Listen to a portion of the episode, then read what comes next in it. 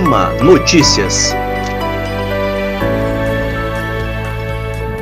Por meio de nota, a AMA externou profunda preocupação com as manifestações que vêm acontecendo em várias capitais do país e frequentes ataques ao Supremo Tribunal Federal, ao Senado Federal, à Câmara dos Deputados e desrespeito à Constituição. Neste momento de grave crise política e social, em que são colocadas em risco as instituições pilares da democracia brasileira, a AMA defende o fortalecimento do diálogo e o respeito entre os poderes como o caminho correto para a manutenção do Estado Democrático de Direito. A AMB também lançou nota demonstrando sua preocupação com as manifestações de grupos que defendem o fechamento do Supremo Tribunal Federal, da Câmara e do Senado, além de outras medidas ilegais que agridem a Constituição Federal, a MB defendeu o cumprimento rigoroso da lei, a independência e a harmonia entre os poderes executivo, legislativo e judiciário. A primeira vara criminal de São Luís destinou o valor de 209 mil para o combate à pandemia da Covid-19 no estado do Maranhão. Em decisão assinada pelo juiz Ronaldo Maciel, titular da unidade, foi determinada a transferência de 159 mil para a Secretaria de Estado da Saúde e outros 50 mil para a Secretaria Municipal de Saúde de São Luís. Recursos oriundos de acordo de delação premiada em processos criminais homologados pela Justiça do Maranhão.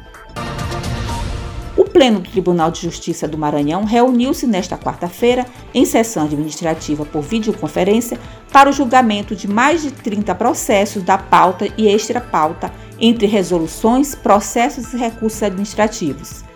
Os 30 desembargadores, que compõem a totalidade de magistrados no âmbito do segundo grau, participaram da sessão inédita da Corte Estadual. E as turmas Recursar de Imperatriz e Bacabal já estão preparadas para o início das sessões virtuais. De acordo com o juiz Adolfo Pires da Fonseca Neto, presidente da turma em Imperatriz, a previsão é de que 33 recursos sejam julgados de 23 de abril, a partir das 15 horas, até o dia 30 de abril, às 14h59, quando ocorre a primeira sessão virtual. Já a presidente da turma, juíza Gláucia Helen Maia de Almeida, segunda vara criminal de Bacabal, pautou o julgamento de 125 recursos com a abertura às 15 horas do próximo dia 22 e encerramento no dia 29 de abril.